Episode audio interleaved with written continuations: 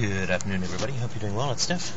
It is um, time for our lunchtime strolls and chat. Now enclosing my Zen Vision M in a sock to keep the wind off, which I think is only going to add to the sanity quotient of my occasional lunchtime strolls and podcasting, because now it appears that I am having passionate philosophical conversations with a sock.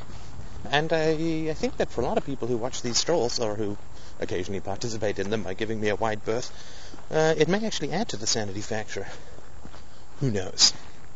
Anyway, it's the what is it, 22nd of June, January 2007, and thanks again to the fabulous and talented Mixmaster Beach, who put together the very first Freedomain Radio dance mix, which uh, is available.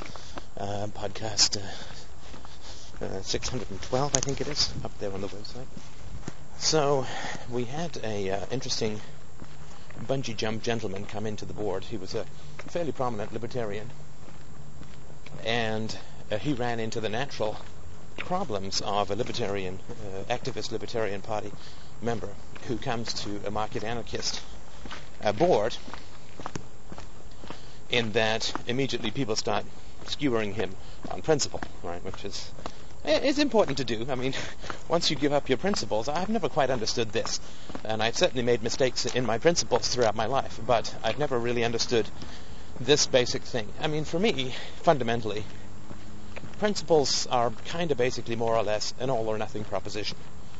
I don't mean that I live my life with shining impunity at all times, but what I mean by that is that in general, you have principles or you don't.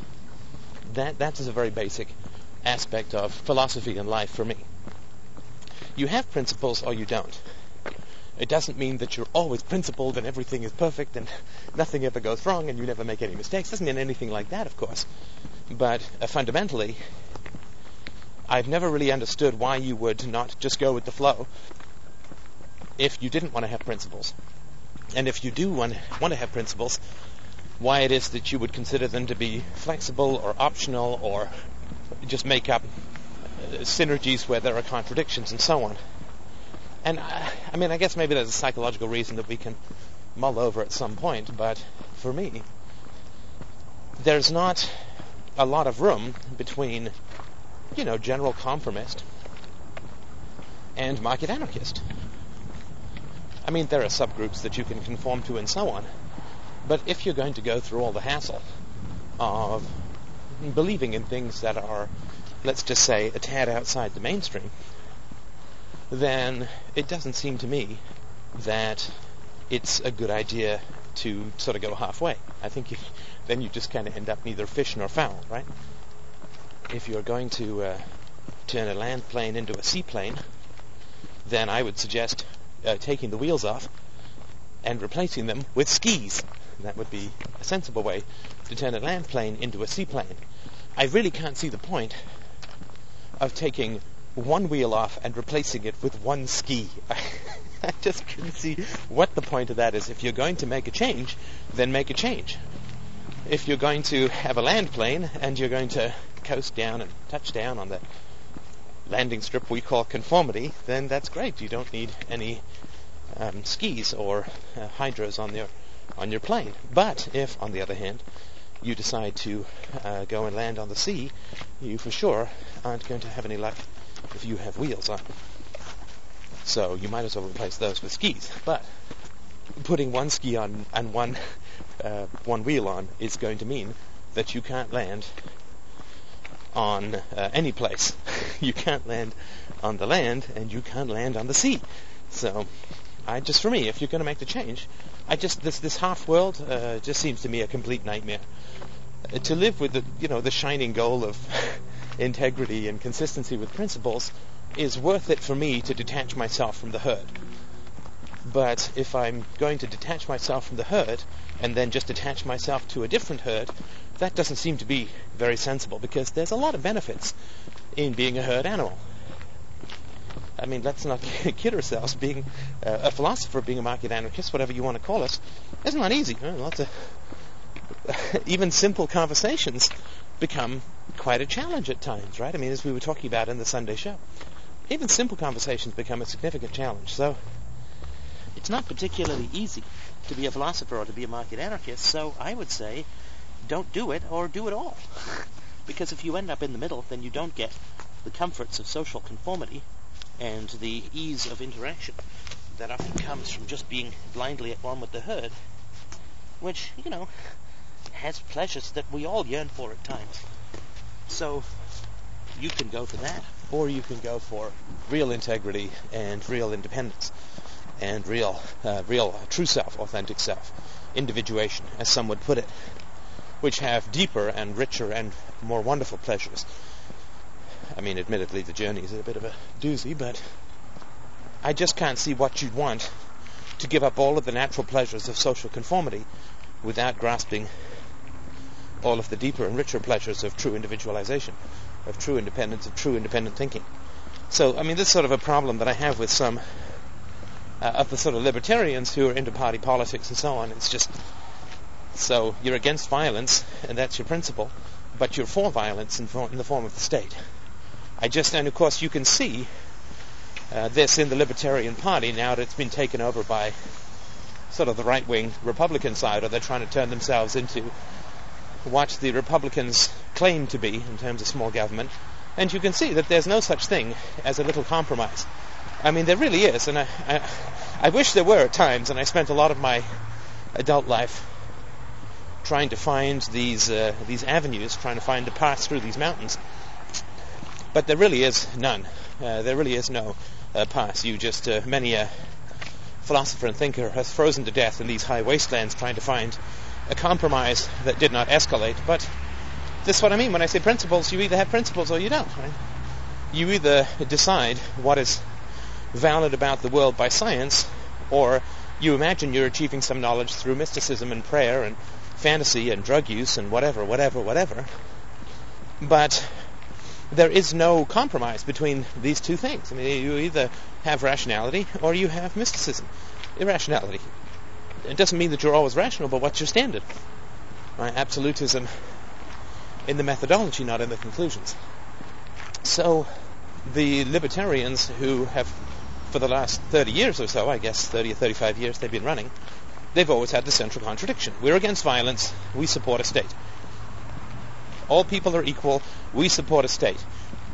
Everybody has the right to self-ownership, we support a state. Well, these contradictions never stay stable, right? Either you get rid of the statism, in which case you're no longer a libertarian party, but a merry band of philosophers such as ourselves, or you get rid of the freedom side and you simply become another party that is appealing to a particular constituent, i.e. those who dislike the state. Not those who like freedom, but those who dislike the state. And you just become a Me Too and all of your initial idealism and ideology and the purpose for your existence as a, a movement is all gone. And you just capsize slowly into the flowing sewage waste of failed ideals. I just can't see what the fuck is the point of all of that, frankly. what a huge waste of time and energy. So anyway, uh, I made a comment because this guy, as I mentioned yesterday, and it's not him in particular. It's just there's a fair amount of this stuff floating around, so I'm not trying to pick on anyone. But he called us uh, children and naive and, and, and weak-willed and, and futile and all this kind of stuff, which I can certainly understand his perspective from that standpoint. But I said, in response to some comment, I posted this. I said, uh, well, of course, he's been made bold by all the state-crushing the Libertarian Party has been up to lately. And so call, in calling us sort of futile and wasting our time and by dealing with principles and communicating about personal relationships instead of just grumbling about the state, he calls us futile, although I would say that people who have gone through this conversation have achieved quite a bit more freedom and success in their lives than those people who go to endless Libertarian Party meetings and have all the infighting and compromises that are naturally associated with a political movement. So, in calling us futile and saying, what if we achieved, we've achieved absolutely nothing, I was sort of pointing out that the Libertarian Party, of course, has been fighting against state power for 35 years. And I'm sure it's not causal, but it may not be entirely coincidental that during that time, state power has grown uh, multiple times, enormous amounts. The national debt has swollen enormously. So, when your stated goal, I mean, this is what I find so funny about libertarians and party politics. When your stated goal is to reduce the power of government, and government grows far faster after you start your movement than before, then clearly there's something wrong with the methodology. This is not brain surgery. This is not me picking on anyone. I just, as in all cases, you just look at the facts. Libertarians, we will reduce the size of government. We will control and reduce the size of government. Smaller government is better. And they've been fighting and working and sweating and straining and shouting and screaming and picking on each other and forming and reforming and changing, publishing and speaking and uh, this has been going on for 30, 40 years. And uh, what has the result been? Well, um, massive increases in the size of government. I'm not saying that libertarianism has caused this, of course, but when your stated goal is to reduce the size and power of government, and government accelerates its uh, growth during the course of your movement, again, not as a causal factor, but simultaneous too, then I would say that any sane human being would check the map, perhaps a little hey, let's drive to Chicago. You know, every time we check the map, every every uh, every uh, couple of hours, we stop and check the map. I got to tell you, we actually are moving and accelerating further and further away from Chicago. Right? Wouldn't that be a logical thing to do, a sensible thing to do, when faced with the complete opposite results from your intended goals? To question what is going on. And if I were a cab driver, and you jumped in my cab, and you said, take me to Chicago, and I hit the gas hard, and we're cruising along, cruising along, and you see the signpost. It says Chicago, 20 miles. You're like, oh, okay, Chicago, 20 miles. Okay, so uh-huh. then an hour or two later, you see Chicago, 100 miles. You're gonna freak, right? I, it's gonna say you're driving me away from Chicago, not towards Chicago. And if I turn to you and I say, well, yes, it is true that I am driving you away from Chicago when you specifically asked me to drive you towards Chicago. But let me tell you this. As I've hit the gas, I've also been hitting the brake intermittently, you see. So, while it's true that we're moving away from Chicago, we are in fact, because you're in my cab, we're moving away from Chicago at a slower rate than we would have otherwise. See, we're currently 500 miles away from Chicago. But if it wasn't for me, we'd be 520 miles away from Chicago, so you're actually 20 miles better off than you would have been otherwise. Well, would you go, oh, well, that's great, keep driving then? No, because you want to get to frickin' Chicago, right?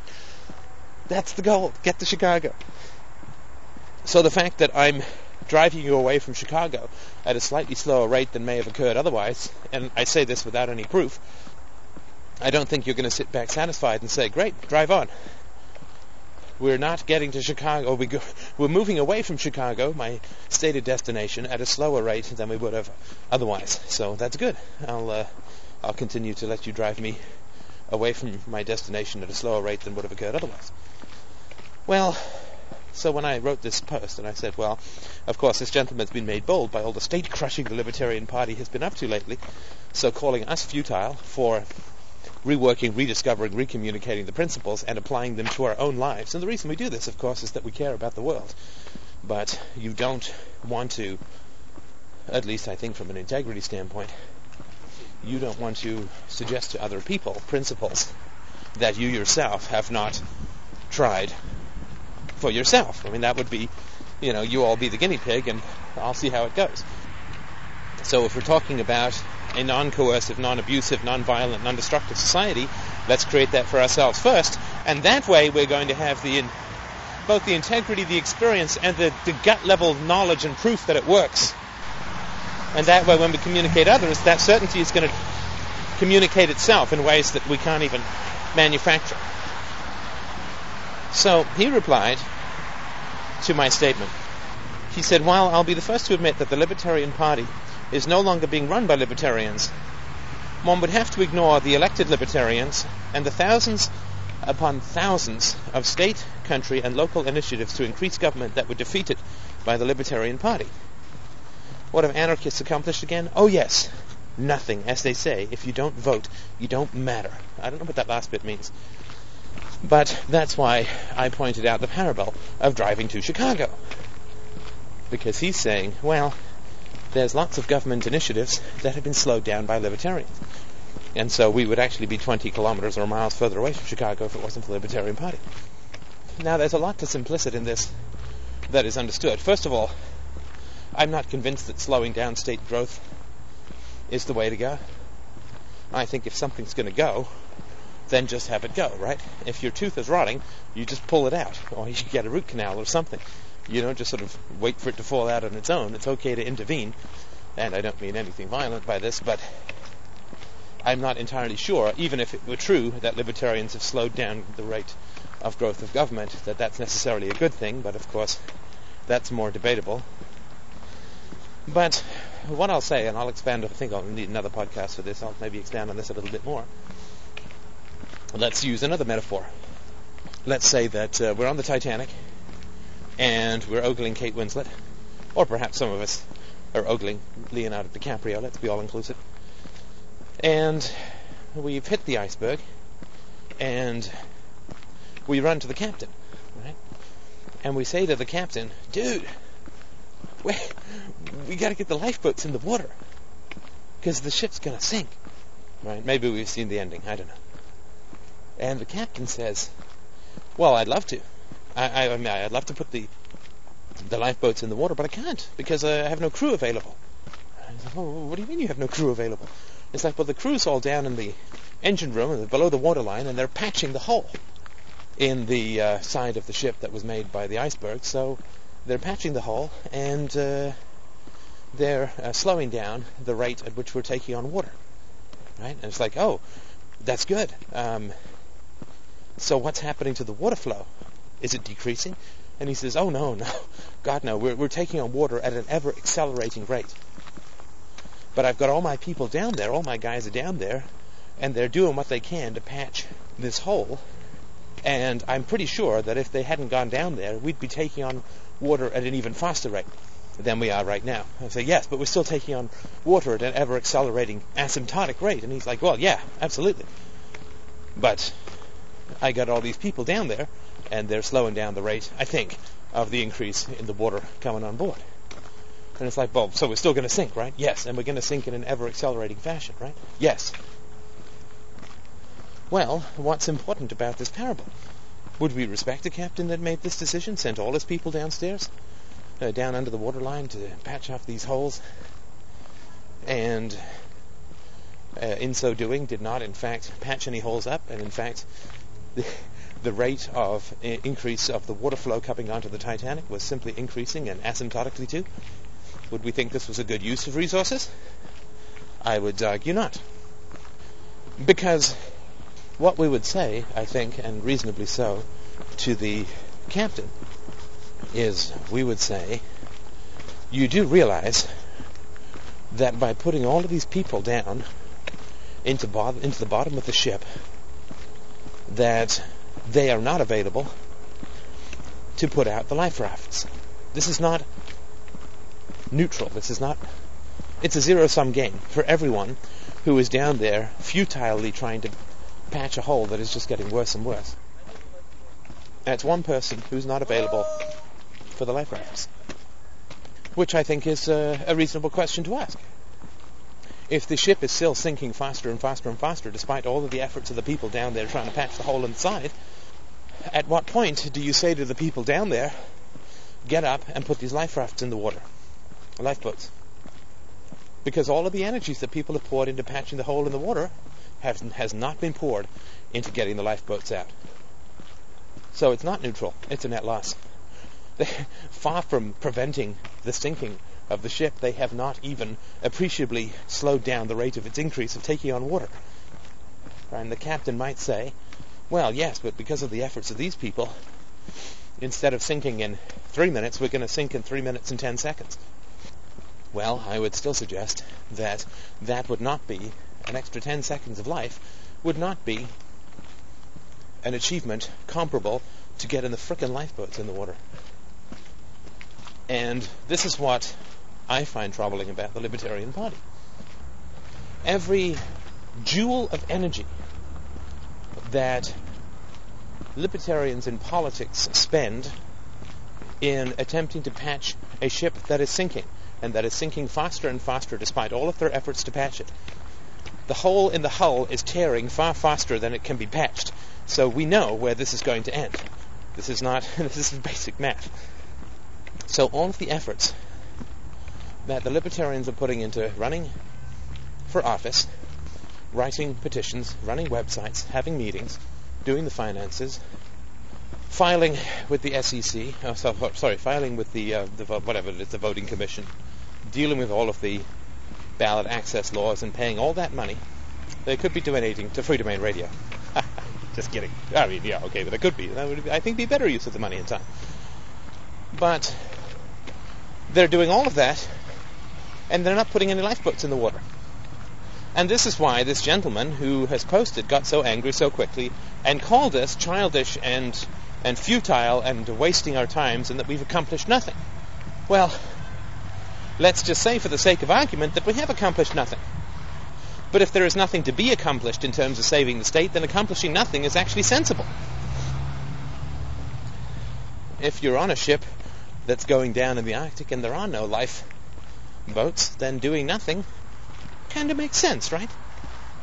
Because you're not going to live. so you can run up and down and rearrange the deck chairs and, you know, blow out some musical farts on a tuba, but it doesn't really mean anything because you're going down, there's no lifeboats. When there are lifeboats, though, I think that there is something to be done more than trying to patch a hole that doesn't, that can't be patched. Now, the lifeboats, to sort of finish off the metaphor here, the lifeboats are individuals who can be free. Right, so from this standpoint, what we would call the ship of state is going down. And this is not uh, paranoia, this is not alarmism, this is not uh, the sky is falling, not chicken littleism. Uh, this is just basic math. The ship of state is going down. Now, libertarians are all down there trying to patch it up, and of course, they're perfectly aware that the hole is tearing far faster than any little rivets that they manage to stitch back together, and so they know how it's going to end as well. And I know how it's going to end, and you know how it's going to end. And so we need to get some people into lifeboats. And the lifeboats really uh, is getting out of the ship estate and focusing on your personal relationships, being free in your personal relationships being free with yourself, being free with regards to reality, being sensible, being rational. That is getting people into lifeboats. And what I think troubles me most about the Libertarian Party is, of course, they've recognized that they're they failed completely in their stated objective, uh, and they've gone. a failure isn't even big enough a word. Right. If you say that you're going to run uh, a mile in four minutes, and you do it in three minutes and 59 seconds, then you have, fa- uh, sorry, four minutes in a second, then you failed, right? And that's failure, and there's nothing wrong with that. It's perfectly fine. It's uh, most of life, so we can't complain. But if you say, I'm going to uh, run the mile in four minutes, and you start, and within two steps you fall down and break your leg in two, that's um, more than a failure, because it's not that you've just failed to achieve your end, but you've actually re- achieved the opposite of your end. Right? Your end was to run, your goal was to run very fast, and now you can't run at all, and you won't be able to run for months. It's like the person who takes up jogging. He's overweight, hasn't exercised in years, and he takes up jogging because he wants to improve his health. And then he suffers a heart attack and a stroke, and sudden onset diabetes or something. So he ends up in the hospital in a coma. Well, he has not actually managed to improve his health at all. In fact, he's achieved quite the opposite. That's more than a failure. That's um, what uh, Jon Stewart calls a catastrophe. So, if your stated goal is to reduce the size of government, and government accelerates its growth, despite or as a result of or in conjunction with all of your efforts, that's a catastrophe. If you're down there trying to patch an ever widening hole with futile little rivets, and cupping your hands up to keep the icy Arctic out. Uh, uh, sorry, the icy Arctic Ocean out, rather than getting off in a lifeboat where you might have a chance to survive, that's a catastrophe.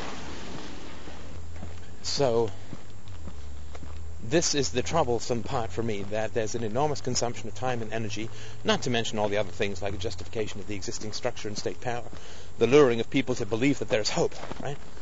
The luring of people to believe that there's hope. If you keep yelling up from the bowels of the Titanic that you're almost patched, that the ship is gonna float, then no one gets into the frickin' lifeboats, man. If you keep telling everyone that you're working hard, that you're patching things up, and that you're going to get this thing to float, then nobody gets into the lifeboats because they don't want to be left behind when the ship stops sinking. And this really is what troubles me, I think, the most about the libertarians, that it's the damage that you cause by pretending that you're fixing a problem when you're not.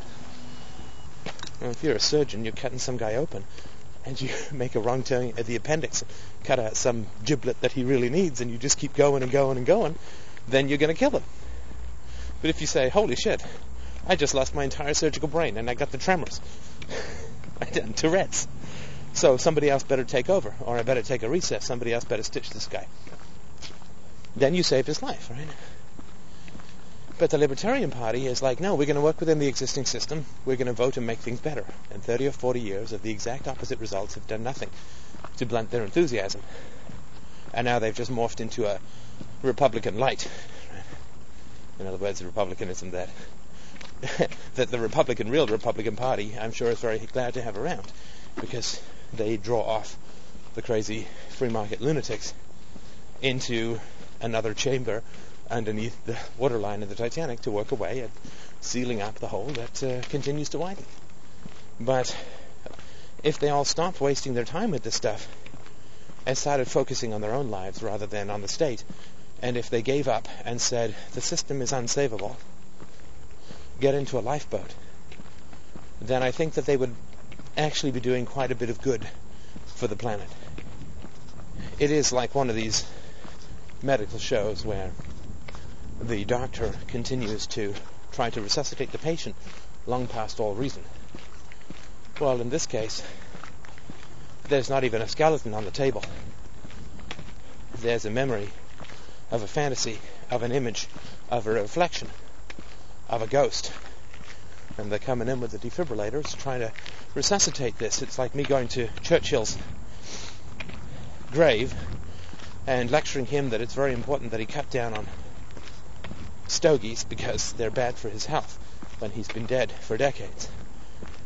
That waste of time and energy traps a lot of people below decks, traps a lot of people into thinking that something can be saved from what we have and where we are. And I think that's very cruel because there are lifeboats. There is a way to survive, even to flourish. And it's time to call these people above decks again and get some boats into the water and save some people.